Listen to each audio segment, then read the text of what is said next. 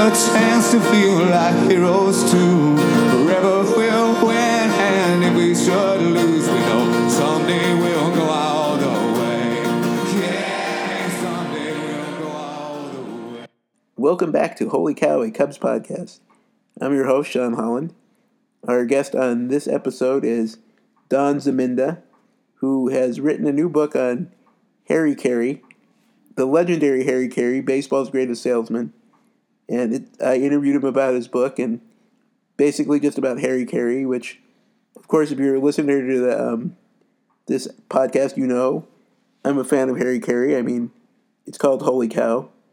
Uh, but we just go into a lot of the great stories about Harry over the years, and it's really interesting. And you to hear about his um, time with the Cardinals and White Sox before he became the Cubs announcers. And uh, this book is available now, and I really think you should check it out. It's a very interesting book, and if you're interested in Harry Caray at all, you should really uh, give it a look. So here is Don. Don, welcome to Holy Cow, a Cubs podcast. I'm glad to have you on. Great to be with you, Sean. And as you can tell by the title of my podcast, I am familiar with Harry Caray, so that should make this a little easier. I never would have guessed. Um, all right, so you've written this new book, The Legendary Harry Caray, Baseball's Greatest Salesman. And obviously, Cubs fans know a lot about the end of Harry's story, but they probably don't know much about the beginning of his story. So I thought I'd ask you about his early years, where he was, of course, born Harry Carabindi, Carabini, sorry, Carabini, not Harry Caray. But I thought I'd ask you about his um, early life. Sure. He was born in St. Louis in uh, 1914. Harry was always cagey about his age. He gave, at one point, I think they said he gave seven different years for the year he was born. But we've discovered through genealogical records that he was born in 1914. Uh, his parents were poor immigrants from Europe. Um, they were actually, his father was Italian um, by nationality, but they were actually born in Albania. They came over as immigrants, and uh, his father went away to World War One, never came back. They're never quite sure what happened to him. Uh, he may have stayed in Europe, may have been killed in the war. They don't really know. Um, so Harry was brought up by his mother, and then his mother died when he was 14 years old. And he was raised by uh, aunts and uncle, and the uncle left. So uh, he had a pretty difficult childhood. Um, went to high school in St. Louis, um, never went to college, um, and just started working on various jobs. And then when he was in his 20s, um, he got the idea that he wanted to be a radio broadcaster.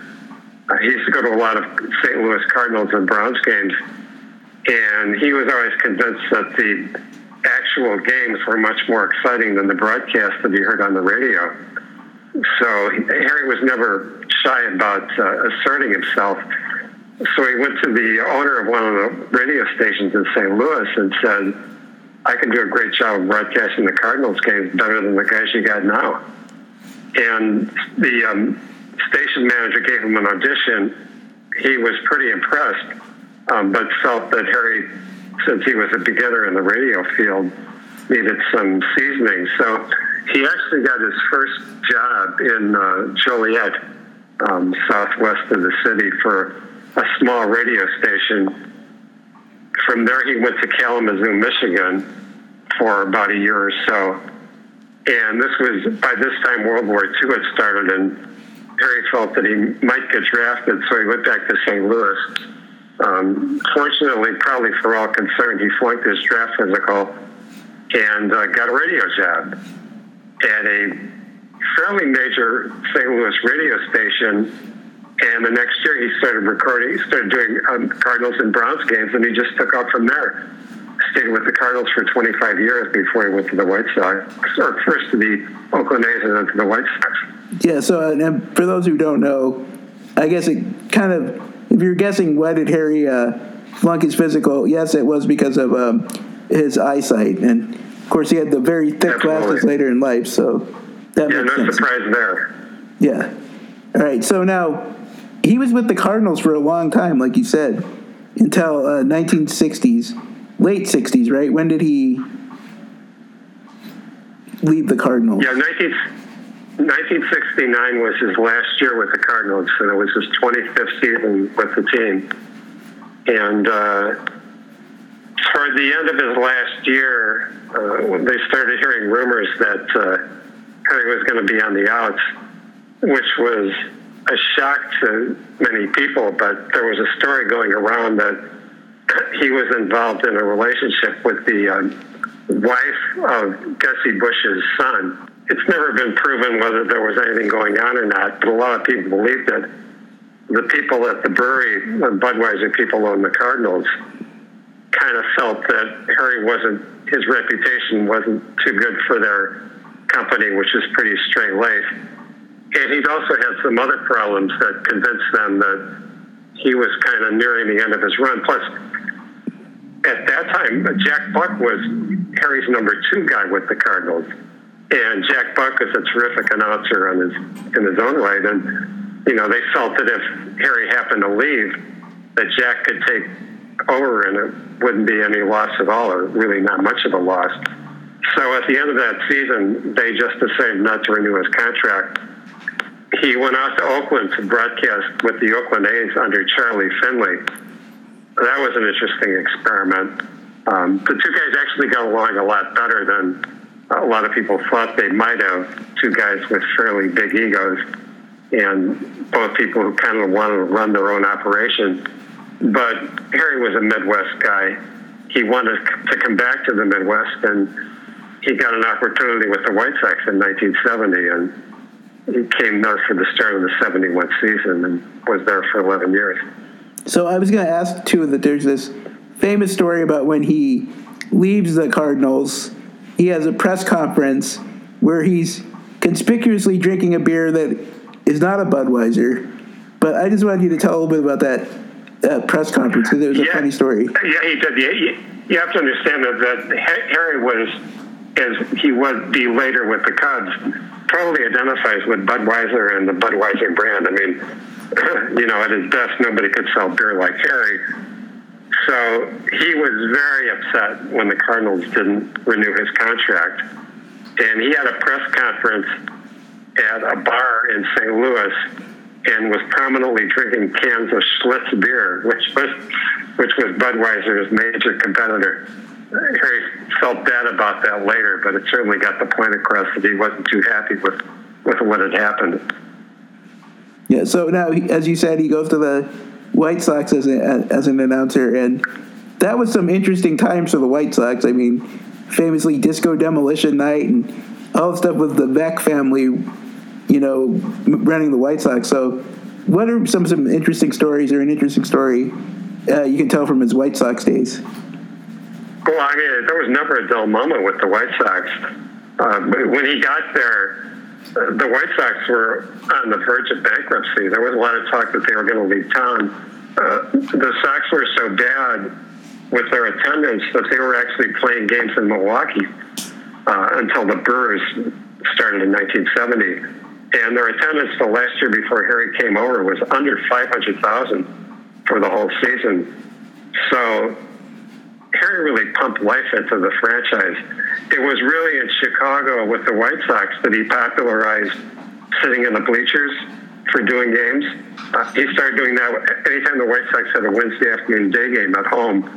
He would do the games from the bleachers, and I've actually got some recordings of those games, and it's it's crazy. He's interacting with the fans. He's drinking beer. He's joking it up. It's it's like a big party and those games became so popular that uh, the most popular seats in the ballpark were the ones where people could get close to Harry because it was so much fun. It was with the White Sox in 1976 that he actually started the tradition of singing "Take Me Out to the Ball Game" at during the seventh inning stretch. By then, Bill Veeck had bought the team, and Veeck knew that Harry would sing along when Nancy Faust, the organist, would play take, take Me Out to the Ball Game. So one night, he just decided to turn on the PA system while Harry was singing. All of a sudden, Harry's voice goes out to the whole ballpark. The fans went nuts. and that was how that particular tradition was born. So he had a lot of fun there, but there were also some some pretty difficult times and some pretty tough relationships between Harry and, and the ownership of the team before Veeck came in. He called the owner of the White Sox, John Allyn, an idiot. Uh, he feuded with players like Bill Melton, who was one of the White Sox biggest stars. Harry was so down on Bill Melton that Melton was finally traded to the Angels, and when he got traded, he said, "If I hadn't been traded, I probably would have quit because of Harry, because I couldn't take it anymore." So it was really kind of a crazy adversarial relationship. And then in 1977, the White Sox brought Jimmy Piersall, who was a totally crazy guy and totally unpredictable person as Harry's broadcast partner, and those games were just nuts. I talked to Ron Rapoport, who um, has just recently written a very nice biography of Ernie Banks. Ron was a St. Louis, he was a it's Chicago Sun, Chicago Sun Times a reporter at the time, and he said there was so much going on with Caray and Piersall that they would have somebody at the Sun Times actually listening to the games just in case those guys went off and, and did something crazy that, that they need to write about it in the paper the next morning. I mean, that was just wild and crazy times. And, and disco demolition kind of came in toward the end of it, but that kind of fit in with the atmosphere with the White Sox when Harry was there. All right, so uh, how how did the big move from the White Sox to the Cubs go down? Well, what happened was Bill Veeck was really running out of money. So he tried to sell the team to a guy named Edward DeBartolo, who was a, a big uh, Cleveland guy whose family actually owned a, a, couple of sports teams, including the 49ers. The American League didn't want him. So Harry ended up, or uh, uh, Veeck ended up selling the team to Jerry Reinsdorf and Eddie Einhorn. And Einhorn was a TV guy and Einhorn had the idea of, of putting the White Sox on pay cable. I mean, he, he was actually a visionary. It was probably the right idea, but it was absolutely too early for the time. And they they did the games with Harry for one year on local Chicago TV stations, but the second year, Einhorn wanted to bring in a, a cable, pay cable channel called Sports Vision, where people would have to pay like 20 $25 a month to watch the White Sox games. And they were interested in bringing Harry back, but Harry knew he was going to lose a lot of his audience if he went to that paid cable station, and he knew it was a big risk. And he said he wouldn't do it unless they gave him a multi-year contract. And the White Sox wouldn't offer him more than a year or two. And Harry just thought it wasn't worth it. So in the meantime, he started talking to the Cubs and interestingly, people at the Cubs weren't sure that they wanted to hire Harry. A lot of them, this was when WGN had owned the Cubs for about a year or two. And WGN was a pretty straight laced operation. The Tribune Company certainly was. Uh, and especially with things being so crazy with Harry and the White Sox, they weren't sure that Harry was the right guy to bring over to Wrigley Field. But Unfortunately, there were a couple people in, in the Cubs front office that said, no, you bring him over. Harry's going to sell the team. He's going to sell Wrigley Field. He's going to sell the whole experience. And it just worked like magic, really, for, right from the start. Yeah, so obviously he comes over the Cubs, and the Cubs become, uh, you, you almost want to say, national phenomenon. I mean, their ratings from like when just shoot through the roof. Of course, they weren't on WGN for long. Like you said, they just the Tribune bought the team in 81, but about 84, I mean, you've got Harry teaming up with a really good team, and they become like a national fad. Well, well, they did. I mean, Harry's timing with, going with the Cubs was great um, because in the late 70s, when cable television started coming in, um, the cable operators were desperate for content, anything to show during the day in particular. So first Ted Turner with the Braves started broadcasting his games coast to coast, basically giving away the games for free and just doing a revenue share with, with the uh, sponsorship money. And WGN did the same thing with the Cubs games. And that was right about the time that Harry came in. all of a sudden Harry became this national celebrity. He was doing local games that were being broadcast coast to coast, and uh, there was absolutely nobody better to sell the whole experience of what a fun time it was to go to a game at Wrigley Field. You know, this was before the lights came in, so it was still all day games at home, and and he just brought that whole atmosphere to life. Plus, as you said, 1984, the Cubs suddenly suddenly had a good team. It was an exciting, colorful team, and Harry was the guy that sold that team. Yeah. So now I was going to ask about uh, this dynamic with Steve Stone, which is a lot different than the Jimmy Piersall dynamic, but it's something I remember as a kid when I was watching the games. But was Steve Stone was was he there from the start with Harry for the Cubs or? He was not. Uh, They actually had um, Milo Hamilton um, the first couple years, and Harry and Milo were kind of arch enemies. So after the first year, they basically switched Milo to radio to succeed Vince Lloyd. Um, but then when they did that, that was when they brought Stone in, and Stone and Harry really clicked right from the start. But as you said, it was it was a much different relationship um, than it was with Harry and Jimmy Piersall. I mean, Jimmy was as wild and crazy as Harry could be, whereas Stone was a more down to earth broadcaster, very on top of the game, really knew the game back and forth, but he would let Harry really be the act as far as, you know, doing fun stuff. And that really clicked right from the start. Yeah.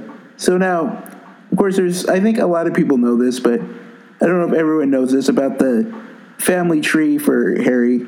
His son Skip, of course, a legendary Braves announcer, and his grandson Chip, of course, went on to be the Cubs announcer eventually. But he had a very, you know, as with he didn't have much contact with his father. Uh, Harry didn't exactly have a ton of contact with Skip or Chip.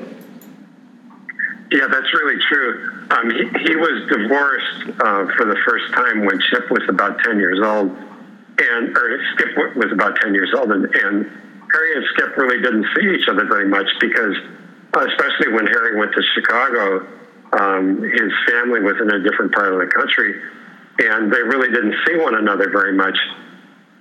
Um, and the same thing was true of, of his grandson Chip. I, I talked to Chip um, quite a bit for the book, and I also talked to, to Dutchie, um, Harry's widow, and you know, Chip told me that Harry was really good at being the life of the party and, and interacting with fans, but he had a lot of difficulty relating to his own family, in part because he didn't get much time to spend with them, but also with the kind of childhood background, being an orphan and, and not really coming from a two-parent household Harry had a lot of difficulty relating to his own kids and his own grandkids. Uh, fortunately, as time passed, and particularly after he got um, connected with Dutchie, she really had a big effect on him and, and helping him become much more of a family man. And as you certainly remember, his last year, they announced that Harry was going to be broadcasting with Chip. And unfortunately, um, Harry died in the off season before they could work together. Yeah, that was yeah, it was a big deal at the time that everyone was like, it was going to be you know, uh, grandfather and grandson, and no one had ever seen it before. But yeah, unfortunately, he he didn't make it to the '98 season. But um, so I was going to ask, what's the story that maybe people don't know about Harry? Because I mean, I've talked about a lot of the stories that everyone knows, but what's something that that you know would surprise people about him? Uh, well, one story that I got a kick out of was uh, I talked to a guy named Al Lerner, who's an old uh, Chicago media personality, and he told me that in the early '80s, when Harry started to become a celebrity, he was starting to get uh, endorsement opportunities. So a beverage company that was located in Chicago decided to come out with a beverage called Holy Cow uh, in different flavors, and so they had a big ceremony where they were going to launch the beverage. And with the name of the beverage, they thought it would be a cute idea for to have Harry stand with a cow and just kind of lead the cow by the rope and, and walk a few steps and, and just sort of promote the idea that this was holy cow beverage. And Al Lerner told me that Harry was definitely afraid of the cow, wouldn't go near him, and Al had to do the leading of the cow himself, and that kind of spoiled the launch of the beverage and it ended up not being successful. But but I got a kick out of the out of the idea that the guy whose trademark saying was "Holy cow" was actually afraid of actual cows. Yeah, that's pretty good. Maybe that's why he yelled "Holy cow!" He's frightened. Who knows? It, it, that could be. All right, so I'll ask you one more question. Uh, what do you think the legacy of Harry Caray is? Because it's been about 20 years since he died. What, it, you know, now looking back on it through time? You know, I, I think he was just somebody who sold the fun of baseball, you know, better than almost anybody that I could ever think of. You know, you, you'd watch a game with Harry or listen to him on the radio. He just made the whole game come alive. Bob Costas talked about what a great technical broadcaster Harry was. He was very good at, Uh, not so much toward the end, but at his peak, he was fantastic at, the, at describing a game. But more than that, he just brought a game to life. He made the game fun for anybody who was watching or listening, and it just created so many baseball fans. And the subtitle of the book is Baseball's Greatest Salesman, and that's really what Harry was there was never anybody like him. I don't think there ever will be anybody quite like him. Yeah, and I mean, like, I mean, the impact he's had, like, for just generations of Cubs fans. I mean, like, I, well, they still play his clips during Cubs games in the seventh inning stretch. I mean, it's and it gets the biggest reaction out of any guest they ever have singing it. The biggest reaction you get from the fans is still the tape of Harry Caray singing "Take Me Out to the Ball Game." That's really true. That tradition will never die, and it's because of Harry. All right. Well, uh, thank you for coming on here.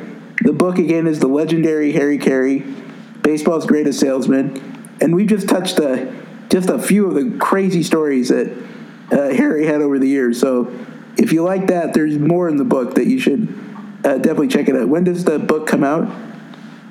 Uh, it's been out since mid-April, and it should be available uh, in any book venue. Okay, so you can pick it up now, and I know I haven't even finished reading it, but I'm looking forward to reading the whole thing. And uh, thank you for coming on, Don. Thank you, Sean. As always, you can follow me at STH85 on Twitter. Email the podcast, holycowpod at gmail.com. Uh, we are available on iTunes. Just look up Holy Cow Cubs Podcast in the iTunes store and it'll come up and you can subscribe and you can rate and review my podcast. I've been getting some ratings, so that's nice. You can review it too if you got any specific comments for me. Uh, like I said, Don Zminda's book, uh, Harry, the legendary Harry Caray, Baseball's Greatest Salesman, is available pretty much everywhere. I mean, if you went on Amazon and search for uh, the title for the legendary Harry Caray, you should find it. So check out his book, it's available now. And until the next episode, thank you for listening.